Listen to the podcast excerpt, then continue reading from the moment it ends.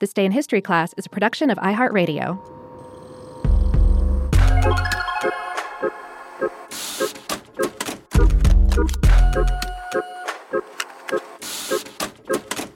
Hello, and welcome to This Day in History class, a show that takes aim at history seven days a week. I'm Gabe Luzier, and in this episode, we're talking about a celebrated markswoman known far and wide for her skills with a rifle. Little sure shot herself, Miss Annie Oakley.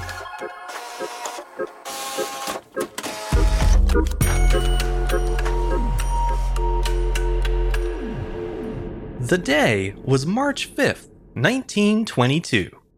At the Pinehurst Gun Club in North Carolina, a famous sharpshooter named Annie Oakley set a new record for women's trap shooting. At 62 years old, it was a late career highlight for a woman who had been considered one of the world's greatest shooters for nearly 50 years. Phoebe Ann Moses was born in a cabin in Darke County, Ohio, back in 1860. She was the fifth child of Susan and Jacob Moses, and her four older sisters quickly took to calling her Annie. After two more children were born, Jacob Moses passed away from pneumonia during a blizzard. Susan remarried, but her second husband also passed away after the birth of her eighth child. To help the family survive, a seven year old Annie started trapping quail and other animals for food. A year later, she made her first shot with a gun when she killed a squirrel for dinner just outside her house in Greenville, Ohio. Her mother was understandably mortified when she learned that her eight year old daughter had fired a loaded rifle without her knowledge, but the squirrel did not go to waste. Annie later said that after her first shot, she was forbidden to touch the family rifle for eight months. From then on, though, the young girl hunted in the woods of Ohio and sold her kills to a local grocery store that supplied hotels and restaurants with meat in Cincinnati. The money she earned was a lifeline for her impoverished family, and they were even able to pay off the $200 mortgage on their cabin. When Annie was 15 years old, a hotel operator who was familiar with her skill suggested she enter a shooting contest in Cincinnati her challenger would be a traveling professional sharpshooter named Frank Butler. He toured the country, offering a $100 prize to any local marksman who could shoot more clay pigeons than him.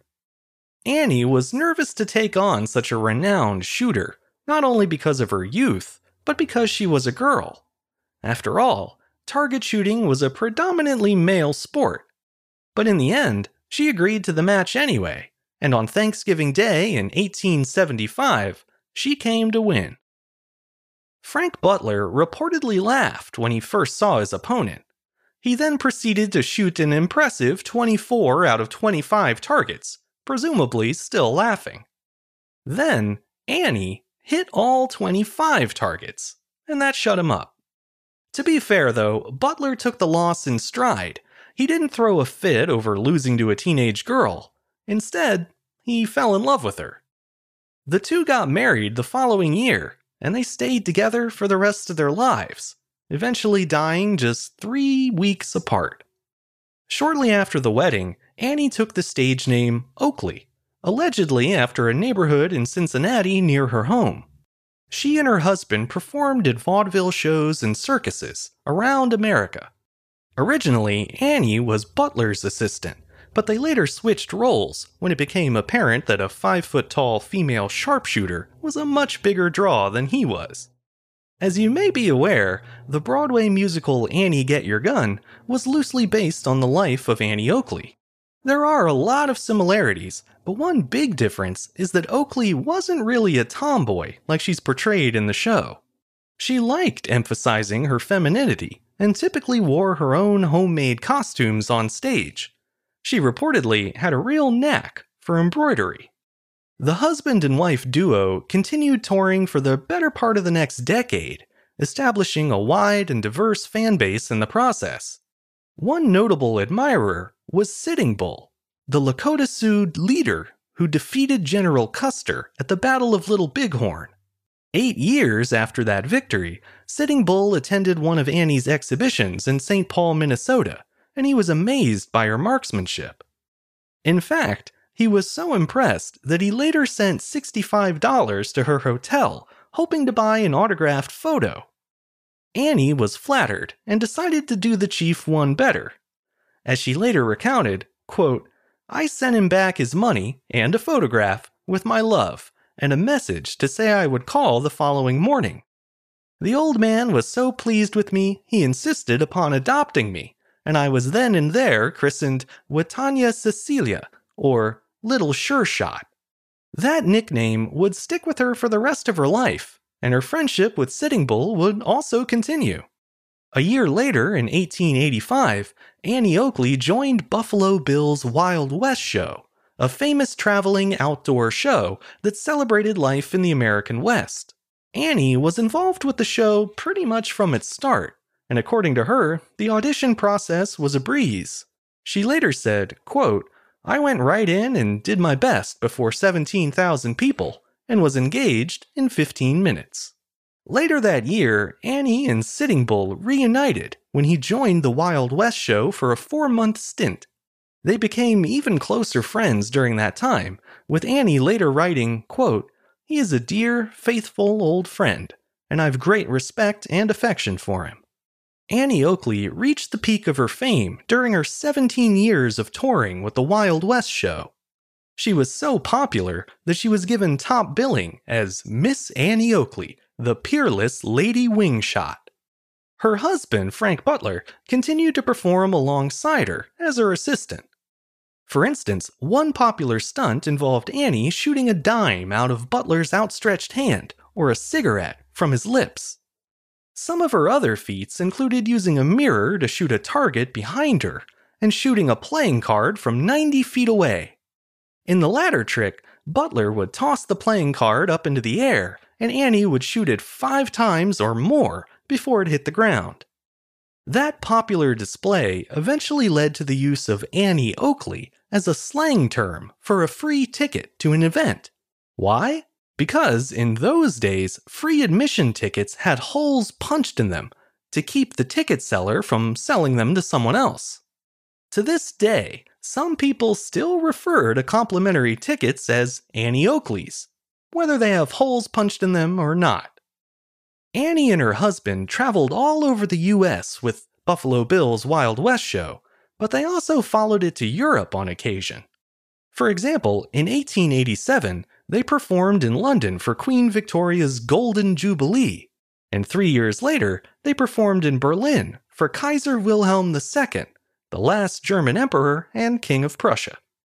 Allegedly, the Kaiser even volunteered to be in the show, resulting in Annie shooting a cigarette out of his hand.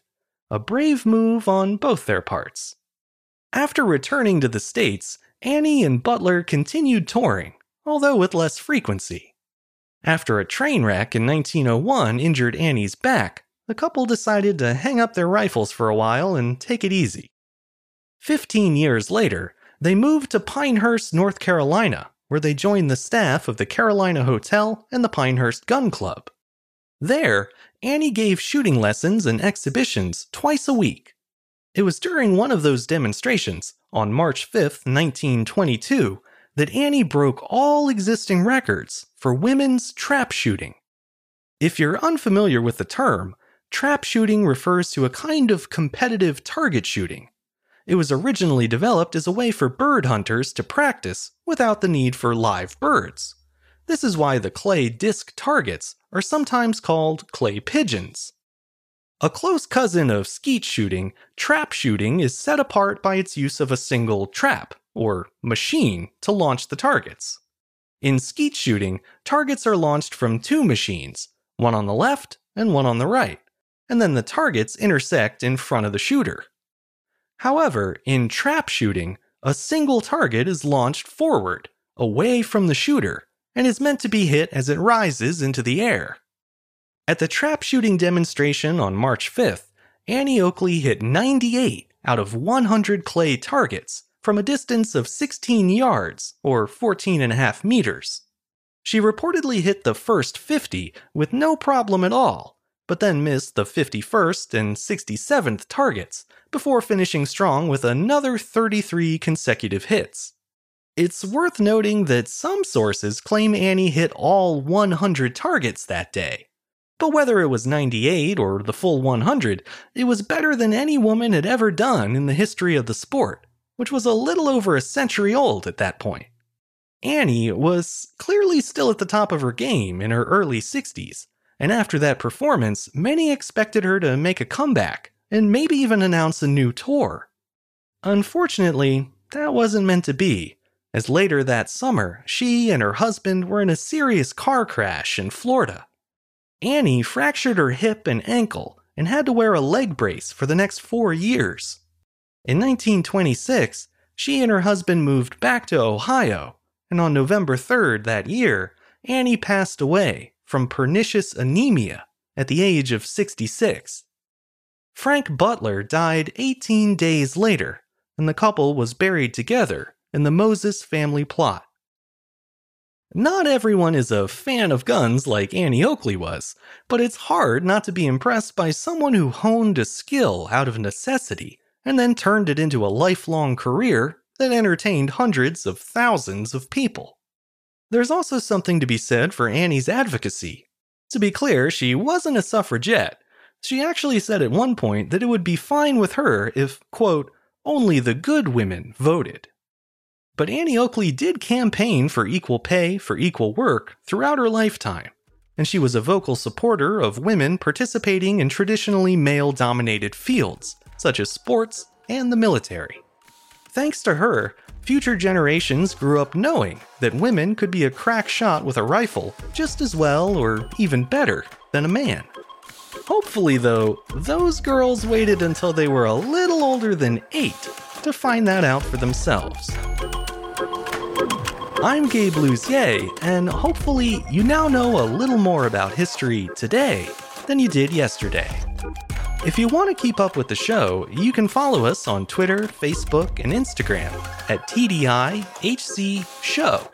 And if you have any comments or suggestions, you can always send them my way at thisday at iHeartMedia.com. Thanks as always to Chandler Mayes for producing the show, and a special thanks to Joey Patt, our guest editor for this episode. And of course, thank you for listening. I'll see you back here again tomorrow for another day in history class.